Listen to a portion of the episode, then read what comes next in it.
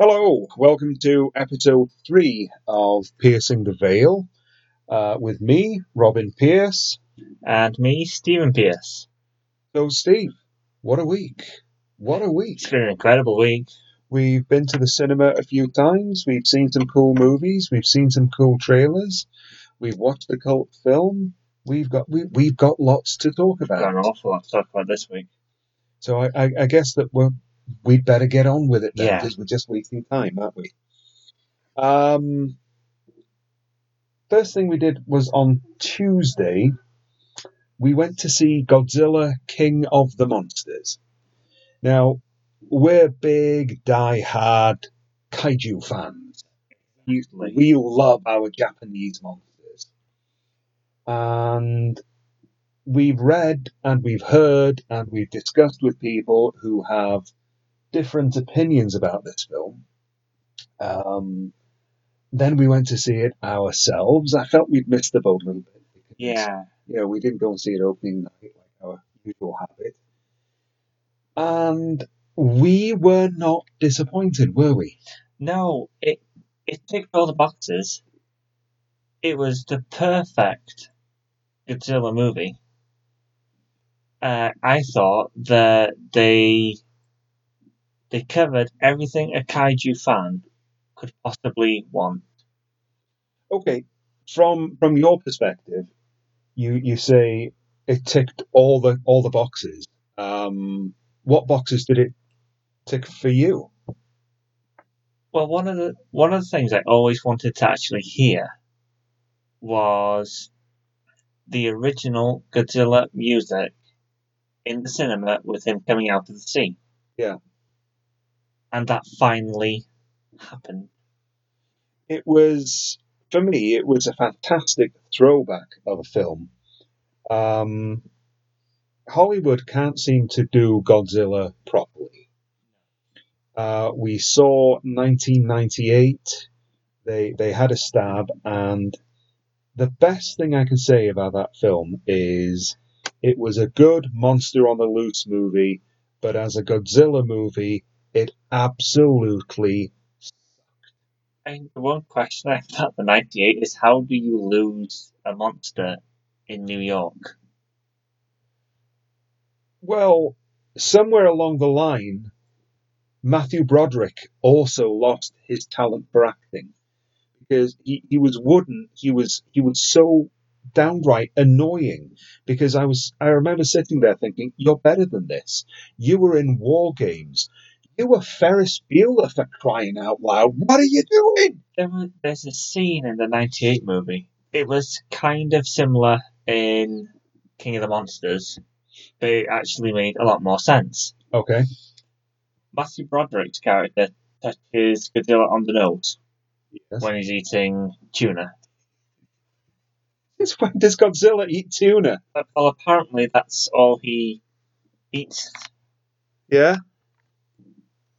And having seen some of the Hensei era Godzilla movies before that, Oh, hang on a second. Hang on a second there, amigo. You say Hensei era. Now then, a lot of our listeners, you know, either one of the two of them, yeah, aren't going to know what the Hensei era Godzilla is. So if you backtrack and explain Oh, okay. that to us, well, not to us because I know it. You, you know, the Showa era was pretty much the start of Godzilla after his first movie, which was more of a somber piece. okay, You then had the Heisei era, which was a more, well, kind of like Bond. They reinvented Godzilla, so the earlier movies didn't exist other than the first one. all right, Then at the end of the Heisei era, they did away with all that, yes, and it was back to the start, the first movie, and they went into Millennium. But what was different with that is the final movie in Millennium was Final Wars, which in a roundabout way meant that they all existed because every monster he had ever fought came back. including 98 Godzilla, Yes. referred to in this movie as Zilla, and was destroyed by, you know, proper Japanese Toho Studios Godzilla in about five seconds. Because Now, do you know why they're called Showa and Hensei? no. Ah, I've looked into this. Okay. They're named after the Emperor of Japan at the time. Oh, okay, that makes sense. There you go, some fantastic trivia for you. But going back to Godzilla King of the Monsters, I, I loved it because, as you said, they um, the, the the composer Bear McCready or McCreary McCreary um, used the original score for a particularly dramatic entrance by Godzilla Yes. and he adapted the Mothra theme. Now, some of these things, I mean, you, it's not an easy film for uh, somebody who hasn't enjoyed the the the Toho movies to watch because they're going to think, right, okay, so that one's Godzilla. He's why is he battling a golden dragon with three heads? Exactly. Why is there a pterodactyl flying round? And why is there a giant moth? So, I don't know. They they've often been referred to as like the Marmite of the um, the movie world. I don't know if they have Marmite in America, but basically they've got an advertising campaign here in the UK. You either love it or you hate it, and that's what it is with Godzilla. If you if you haven't enjoyed those films originally, haven't been a fan, you're not. The only thing, and I don't know if you know this, that you remember about two years ago now, Shin Godzilla came out. Oh, loved Godzilla. What I enjoyed most about Shin Godzilla was watching it on an afternoon Yeah. um, right here in Geek Central. And you were with your sister doing some Christmas shopping in Chester. We sent photos. And I sent screenshots to you just to torment you because you weren't going to get yours until Christmas Day.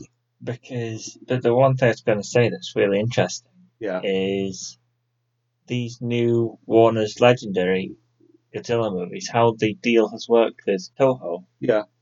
is you can't actually, they're not actually doing another Shin Godzilla Toho movie Aren't they?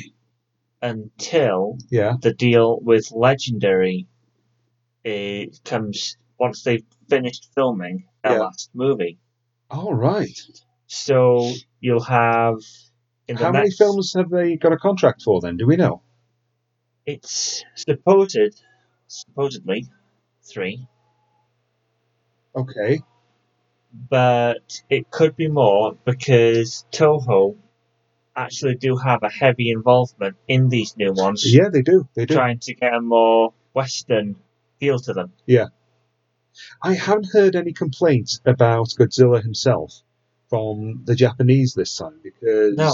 the last time they said Godzilla was too fat Yeah, and that the fat, lazy Americans had modelled him after themselves. yeah, yeah. Remember Des- that one? d- despite the fact he is actually far larger in this movie than the last one. Well, absolutely. Um, uh, we call these kaiju films, and it's a term that um, you may have heard out there. Uh, what it refers to is giant monsters, um, usually portrayed by a man in a suit. Uh, these days, more often, of course, they're CGI. Uh, in Japan, in Japan, they are actually considered an art form, and there is Godzilla hotel Yes, there filled with Godzilla memorabilia somewhere in Tokyo. And in the Japanese Oscars, Yes. Shin Godzilla won everything. Tell you what was really interesting in that to me as well, uh, in Shin Godzilla a couple of years ago, was the fact that they purposely made their CGI creations look like men in suits. Yeah. I mean, that was a wonderful turn. But, you know, if, if you're not into all this, people are just going to be thinking, what are these two idiots talking about? Um, but the reason you possibly uh, aren't into Godzilla that much is you may have seen the 60s movies um, which were bought for American release by American International. And they were dubbed into, into English, primarily aimed at the teen uh, Saturday night drive-in crowd. And they were dubbed, well, let's say inaccurately, Yeah. and they were made more into comedies. a friend of ours um, bought us the Japanese version of the 1963 King Kong versus Godzilla, which I had never seen. I'd seen the American version, so had you. And there were some ludicrous lines in it. There were some, like, you know, really bad B movie lines, such as when they realize that Godzilla is around, King Kong is around, and they're heading towards the Japanese mainland. They say, you know, we may have to evacuate Tokyo, maybe even all of Japan. But in the Japanese version, you know, sort of like uh, knee slapping lines like that aren't there. They're uh, subplots. It, it, it's a bit more grim and it's taken a lot more seriously. And overall, they're better films. So, if at all possible, do what we did seek out the, Jap- the Japan versions by Toho Studios, not dubbed into English, and you'll see far Yeah. better movies. Now then, sadly, without you, I went to see a film called Ma with Okay. Octavia Spencer. Hang on a second, let me backtrack. I wasn't with Octavia Spencer. Octavia Spencer did not go to the cinema with me. There was just me. Um, she's getting to be one of my favourite actresses Okay. because I loved what she did in Hidden Figures, which was the film about the women who came up with the math and the formula that helped men land on the moon. And they were very they, they were hidden figures for two reasons. One because they had infiltrated the all male world of, you know, astronauts and space flights during the 19, 1960s. It's a completely true story. And of course, the other one was they were black. So they were kind of hidden from, from sight. And what they did was truly inspirational. And they, they became key figures in in the, the whole space program because what they came up with, you know, they didn't have calculators. They, they were the sharpest of the sharp minds. And then uh, we saw her in The Shape of Water as Sally Hawkins' friend. And Sally Hawkins, of Yes, course, um, befriends the, the Gill man, whose story closely resembles that of the creature from the Black Lagoon. What I didn't realise that we had previously seen her in a bit part in um, The Big Bang Theory in a season two episode where Sheldon is is coerced into learning how to drive. And she's at the Department of Motor Yes. Vehicles and gives him a really hard time. Uh, in Ma, she kind of breaks away from her previous roles and becomes a bit like Robin Williams did in One Hour Photo I like that movie. it's it's very realistic. It starts off a little bit like the setup of any kind of slasher movie that you care to mention. You know, she was wronged as a child. Something traumatic happened to her in high school. She's never forgiven her tormentors. Uh, it scarred her deeply, emotionally, psychologically. She's waited for years. She's in a menial little job. She feels demeaned. She has no power of her own, but god damn it, she is gonna get some revenge. And she befriends a bunch of kids who are the kids of the kids who tormented her.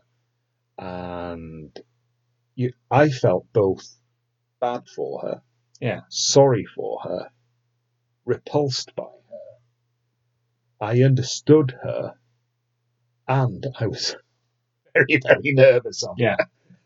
All in the same movie. Um, it's had a very quick uh, release and disappearance from the multiplex. I suppose because we have the big um, tentpole movies coming out, and and they want to make room for films Pretty much one a week. Um, but when it comes out on home video, streaming, whatever your viewing uh, preference is, go and see it. For the love of God, go and see it. Make sure you sit there, switch off the lights, be prepared to be. Movie. Then our last cinema visit actually took place today. Yes, it did. and we went to see X Men Dark Phoenix. And I've got to say, I like the X Men movies, have done ever since we saw the first one about 19 or 20 years ago. But, damn, the timeline. The X Men movies after the original three. See, yeah, X Men, X2, and The Last Stand. Yeah. They all followed on from each other, and they were set in the near future. Yes, they were. Okay. Then we went to X Men First Class. Was it First Class? Yeah. Yeah. And we we went back to a time when Professor Xavier wasn't played by Patrick Stewart. He was played by James McAvoy. James. Yeah. And he had hair. And Magneto was played by Michael Fassbender, and Magneto and Xavier were were, were friends. Where of course they'd always been at odds with Yeah. each other in the original trilogy. And it it was all set in the same universe, and it was basically like an origin. Okay. So we went along with that, and we were hopefully building up to what happened to create the fallout between Xavier and Magneto, why Magneto wanted the mutants to take over the Earth because they were the natural uh, successor to, Yeah. to Homo sapiens. Okay. Then we got Days of Future Past, which further Messed it up. well, I thought it was supposed to sort everything out because we saw the original X Men there, Yeah. and we saw the the origin X Men there. Hugh Jackman as Wolverine was there to bridge the gap between them all. But it, the thing is, though, with Days of Future Past Yeah, and the outcome of Days of Future Past, yeah, that then means that the first two X. exactly. Now, the more films that we've had and standalone Wolverine films as well, Yeah. where you know in one film uh, we saw that one of the kids he saved from internment as a mutant was Scott Summers, Cyclops. In X Men, the first one, neither one remembers ever meeting the other, and they're immediately locking horns. Yeah, I find that the X Men movies, it's an odd description, but it's kind of like McDonald's. You What? Yeah. You enjoy McDonald's when you have it, Okay. but it's not something that you you kind of. Yeah. Yeah. But- carry on. But the movies in themselves, you'll go, you'll buy them, you'll go and see them Yeah. when they're in the cinema. Yeah. You don't particularly go all out looking forward to them because the main thing you're wondering is what are they going to mess up this time? Well, before the last one came out, Apocalypse, I, I wrote an article for Starburst magazine called Days of Future, Past and Present. And in that, I was trying to explain and make some kind of sense out of the whole timeline. And I couldn't. When we watched Dark Phoenix today, okay, we'll we'll we'll keep this spoiler free, Yeah. okay, because it only came out on Wednesday. Um, we we know from the trailer, we know from the title that it's Dark Phoenix. It's uh, Jean Grey's evil alter ego. Um, that story's already been told. So uh, this one is a little bit more comic book accurate, but as soon as she's swallowed up by the Phoenix Force out in space while trying to help the space shuttle, and this is 1992, so what, about seven years before the first film? Yeah. which was set in the future. Um, it's virtually a retelling of what was told in Last Stand. Hold on. But Last Stand Now Yeah. didn't happen. Well, it can't have because Because at the end of Days of Future Past, yeah, Famke Janssen was standing there. she was standing there and Logan, who had come back from the future, was surprised to see that she was still alive. But if she was standing there then, then Dark Phoenix never happened either because of what happens in Dark Phoenix. Um, Dark Phoenix, we we enjoyed the film, Yeah. um, but as will with all X Men movies following The Last Stand, which was the third, just take them one at a time. Don't try and make any sense. Don't start going, oh God, look, that's Deadpool.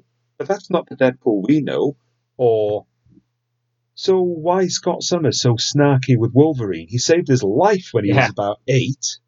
Or any of that. Just, just accept them one film at a time. But I tell you what made me sad Okay. we had the 20th Century Fox logo. And as they do with all the X Men films, the X in Fox lingers on the screen for Yeah. a couple of seconds. It's sad to know that that's the last time we will see that. Is it though? You have the New Mutants coming. 20th Century Fox is now a Disney company. I don't actually know if they're going to keep the fanfare and the logo. It would be a shame if they got rid of the logo and fanfare because, you know, that music is it's part of cinema history. Yeah. Um. If it could be a subdivision. That that would be better because otherwise there's going to be no variation of studios anymore. No, it's either going to be Disney, Universal, Or Warner's. or Paramount. Yes, or Columbia. Columbia Sony, yeah. Yeah, I suppose. That could work. Anyway. another thing that we've seen at the cinema is I've seen a trailer that you and we have both seen the trailer.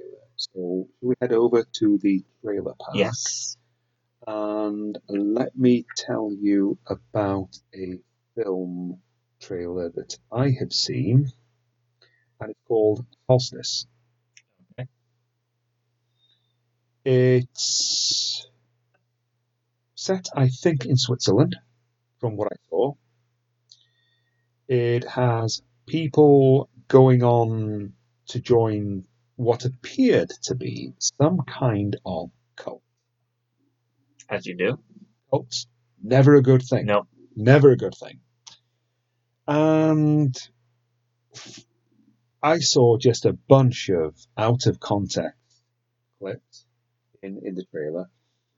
Um, it appears to be a horror movie. Okay. It appears to have some people who are horribly disfigured in it. And I thought it leaned towards a kind of Wicker Man vibe with possible some sort of human sacrifice. Wow. It looked a little bit messed up. Okay, that's what we like. I believe it's the cover story for the next issue of Fangoria, which should be due in the next few weeks.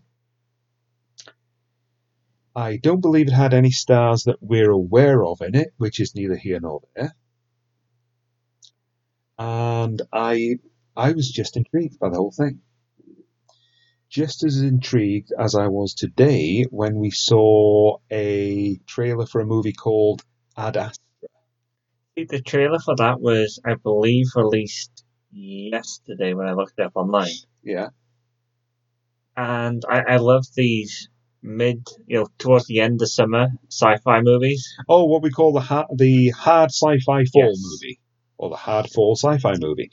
Um, the there's just a trend that we've noticed, and um, you know, in the autumn, uh, September, October, maybe November, you'll you'll get stuff coming out like Interstellar, um, The Martian. Yeah. Uh, wasn't um, Life one of those? I think that was a summer one. There's someone okay, but there- there's usually good hard sci-fi. Yeah. By hard sci-fi, I mean you know we're not sort of firing lasers at monsters and stuff like that. It tends to be a little bit more uh, grounded. Yeah, close down. Yeah, yeah. So I, I we we saw Brad Pitt as an astronaut. Yeah. Apparently, his father was lost on a space mission. Yeah, played by, I believe, Tommy Lee Jones. Tommy Lee Jones. We saw a very brief clip of Donald Sutherland in there as Yeah. well, father of Kiefer. Um, we have no idea really what it's about.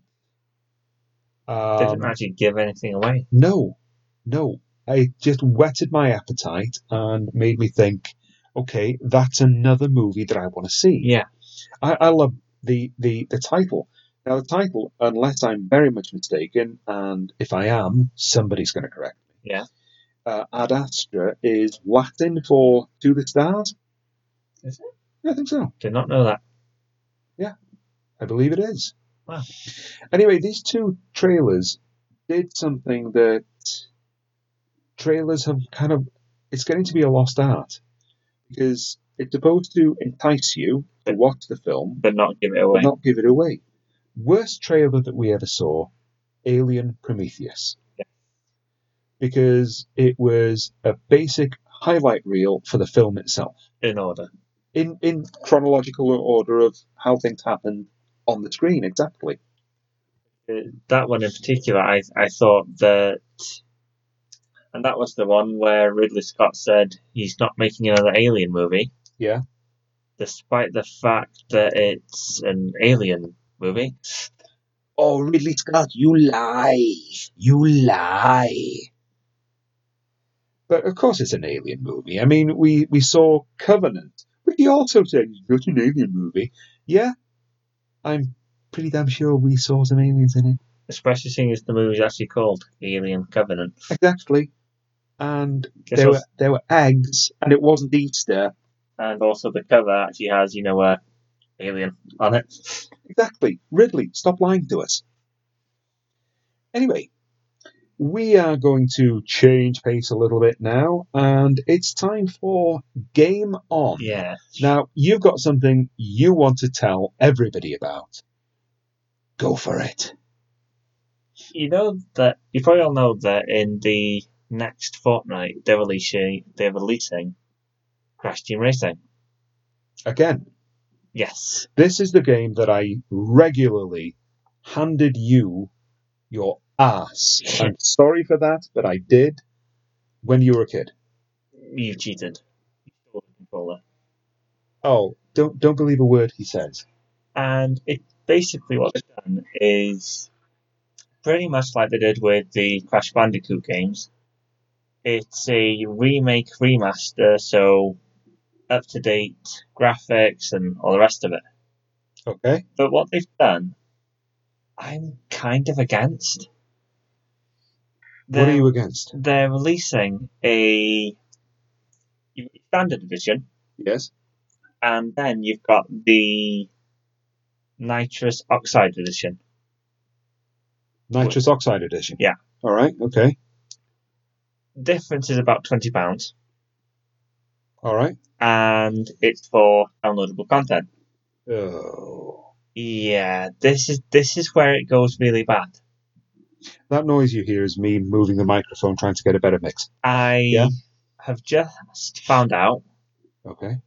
that You're- very judgmental. what you're actually unlocking Yeah. is the main villain from the game. Dr. Neo Cortex. No, he's in it, but there's another ca- in the story mode. There's another there's an alien creature with a track and all the rest of it that you unlock through playing the game. Okay.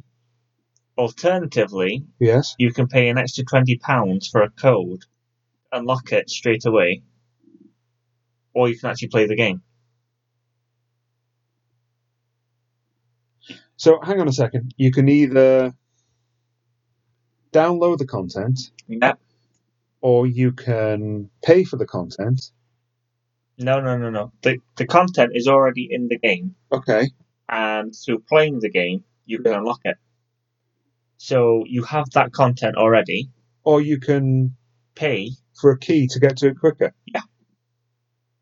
Thus reducing the usefulness of the game. Yeah. This is So it's it's, it's like I, I I I buy a Stephen King book. Yeah. And if I pay twenty quid extra, somebody will tell me what happens in the middle bit so I can just get on to the end. Yeah. But this this What's is the point? this is a, a trend that's happening a lot. Like another one that um, has happened, which I think is kind of shameful, is on Mortal Kombat. Shameful. Mortal Kombat 11. Yeah. The game itself is priced at you know the full price, and you've got a select amount of characters. Yeah. There are apparently 19 additional downloadable char- downloadable characters coming. Right. To get those characters, Yeah. it will cost you seventy-five pounds. What? Yeah. Seventy five quid? Yeah, for downloadable characters. No. Yeah, And people pay this. yeah. Because I've noticed a trend as well over the past couple of years. Yeah. Games seem to be going the same way as movies. They tend to either be remaking or bringing out older games Yeah. because they seem to. You get some new games with that have great ideas, but Yeah. by and large, like recently announced, you've got the remake, well, remaster of Ghostbusters, Ghostbusters coming out, The game. Yeah. Okay. and announced on Friday. Yeah. They're remaking Destroy All Humans, which was one of my favourite games from the PS2 era. Oh. Which is a 1950s alien abduction game. With clips of Plan 9 from Outer Oh, Space. I remember that Yeah, one. I that remember that one. That's being brought back. Now, you mentioned Ghostbusters, which kind of moves us on a little bit to some Hollywood news that was released today. And, of course, a film that we're looking forward to as soon as we can get to see it is the new Ghostbusters. Yeah. Can't wait. And Sigourney Weaver has confirmed that not only is she back, but so are Bill Murray and Dan Aykroyd. I'm amazed they've got Bill Murray because he's been the holdout for years, hasn't he? I, I think he has. Um, it's not like you know Bill's been busy though, is it? I mean, he he, made Lost in Translation. Yeah, okay, that was he, good He film. does have a movie coming out this year. There was the Aquatic Life of whatever, which just He's going to be in Zombieland too. yeah, yeah, yeah. That was a good movie. Okay, they're making a, a new Ghostbusters film, but can they recapture the old magic because Ghostbusters is is time honored classic. When they made Ghostbusters 2 a few years later, it wasn't quite the same. Um, now we're talking about 30, 32 years further on again. Aykroyd, Murray, Weaver, will they have the same magic? If the script is done right, Yes. it will work. Because I think we've got to a stage now where people want, you know, a Ghostbusters movie. Yeah. A proper Ghostbusters movie. Because for years, um, the Ghostbusters video game Yeah. was is actually considered the third movie. Yeah. Because the script of that game was going to be Ghostbusters 3. Um, we we haven't seen the Ghostbusters movie of a couple of summers ago, um, which had possibly the worst received trailer of all time. Yes, it was the most downvoted trailer in YouTube history. Um, I thought it was a mistake to reimagine the Ghostbusters, and I I have to admit, I I'm not that keen on Melissa McCarthy. Melissa McCarthy is one of those in your face comedians, and a little of her to me goes a very long way. See, If I watch it in a movie, Yeah. Fine, I've seen it in one movie, but it's like, you know, I can't watch it again in a movie for at least a couple of years. I liked her in Heat. She was playing against Sandra Bullock. If that movie hadn't had Sandra Bullock in it, we wouldn't have touched it. Yeah. Um, there was another film where she was with Jason Statham Why? spy. It was okay. Yeah, the, the, the joke actually, It wore thin. yeah, and seeing Melissa McCarthy do her usual mugging and hey, look at me, I'm really, really funny. It uh, just uh, I'm not going to sit for two hours of this. I, I saw the trailer because I thought, it's a new Ghostbusters movie. Yeah. And I found the jokes painful. It wasn't even Ecto one. But on the other hand, we've got a new Men in Black movie. And it's Men in Black International, set, I believe, here in the UK, uh, rather than in New York.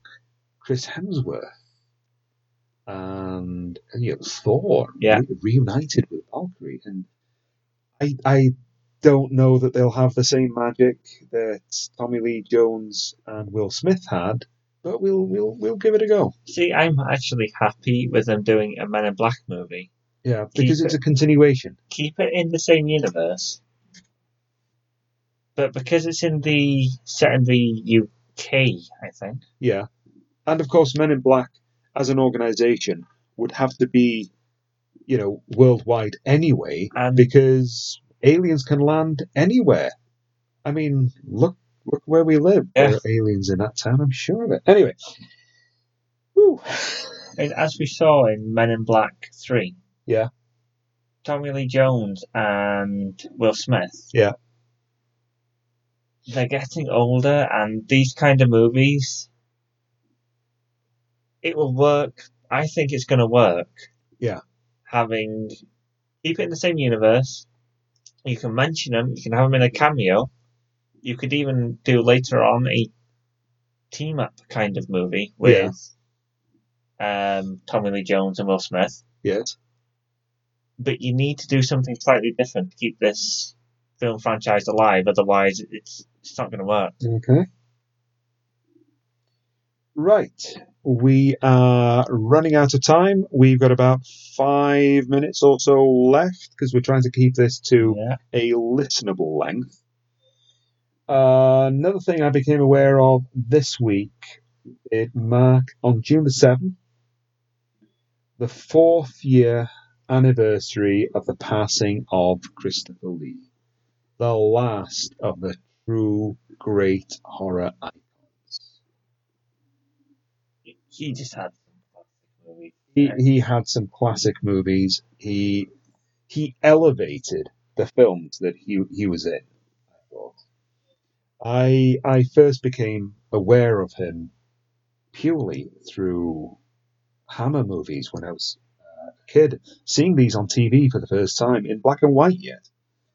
And you know, he was Dracula, he was the Mummy, he was the um, Frankenstein monster, and he just brought a great deal of class to everything that he did, especially when he was uh, teamed up with Peter Cushing. Yeah. Now, here's the thing, right? When I was about 14, 15, it was about 74, 75, I actually joined Christopher Lee's fan Wow. club. True.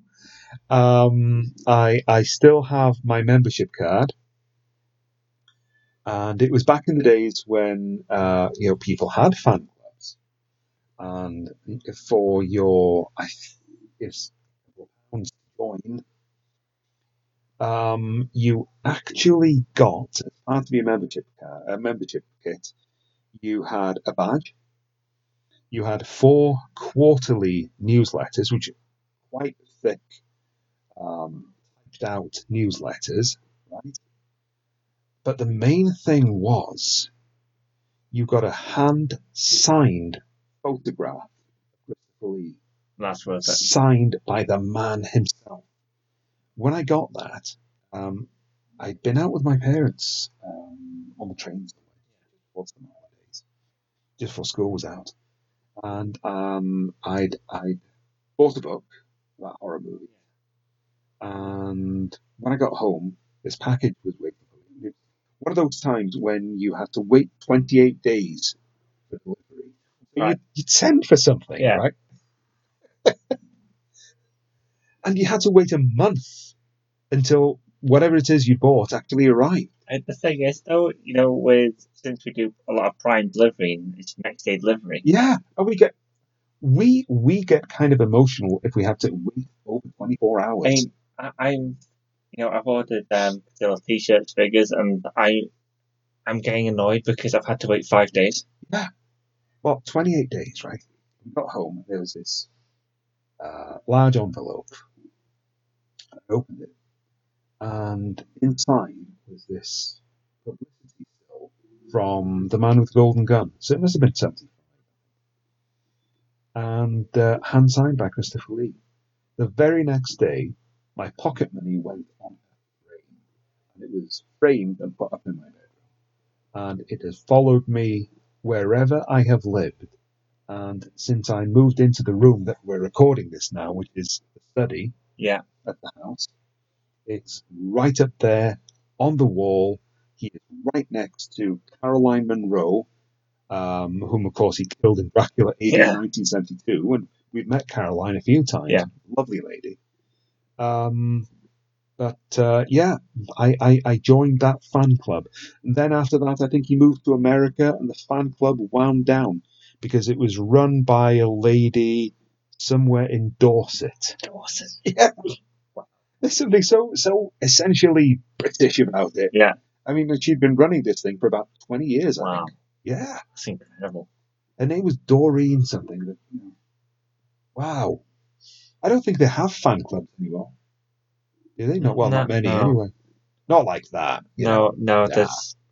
It's pretty much all um, Facebook online news now. Yeah, of course it is. Yeah. So, what was your favourite role for Christopher Lee? Possibly Scaramanga. Really, the man with the golden gun. Yeah. It's still my favorite Bond movie. Okay. But I also loved him, and I keep forgetting the name of the movie. Yeah. Oh, it had Boris Karloff and Boris Karloff kept going on. That's not how you drink brandy. Oh, um, dum dum dum dum dum. No, no, not Which is of the Blood. also No, Curse of the Crimson Crimson that Altar. one. That one. Curse of the Crimson Altar. Love that one.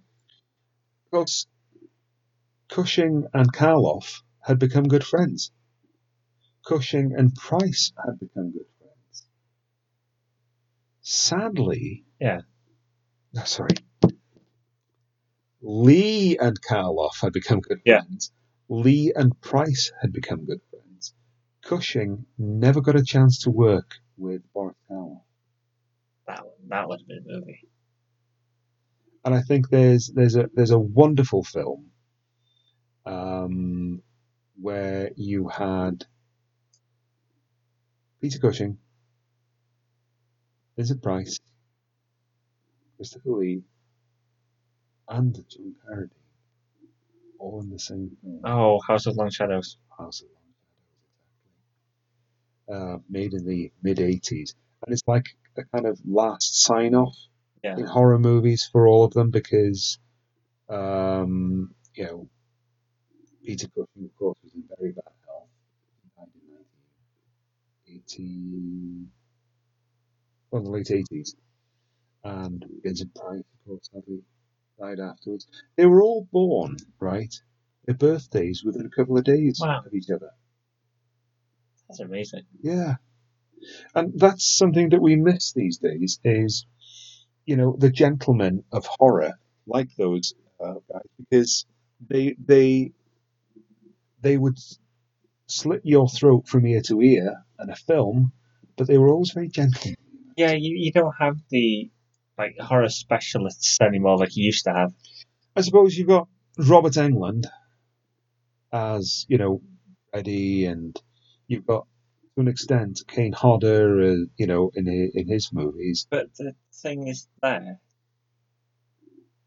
you know, when you had the Jasons and you had the Freddys, Yeah. you're going back to the 80s. Yeah. I- Yeah. Today, we don't actually have. You have horror movies, Oh, the, the Victor Crowley films are, are quite current. true. Um, but of course, you know, it, it tends to home in more on uh, faces and gestures. But then again, that's how Karloff got started as the Frankenstein monster. Um, to get back to the question, um, my favourite Christopher Lee role. Yeah. It has to be Dracula. Has to be. I mean, my my all time favourite Dracula still Bela Lugosi.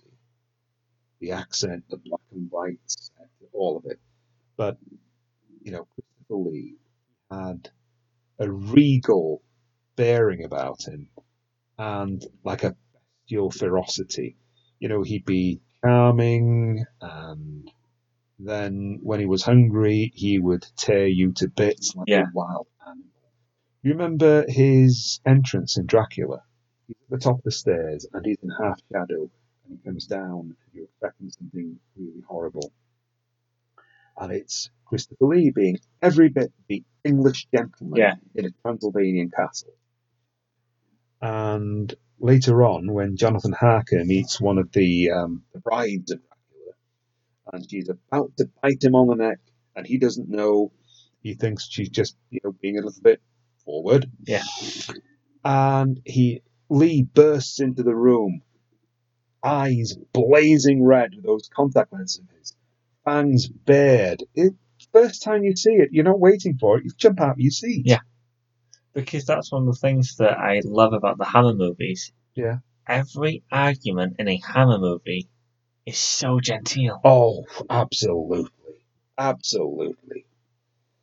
Um, I think that brings us just about to the end of episode three. Okay.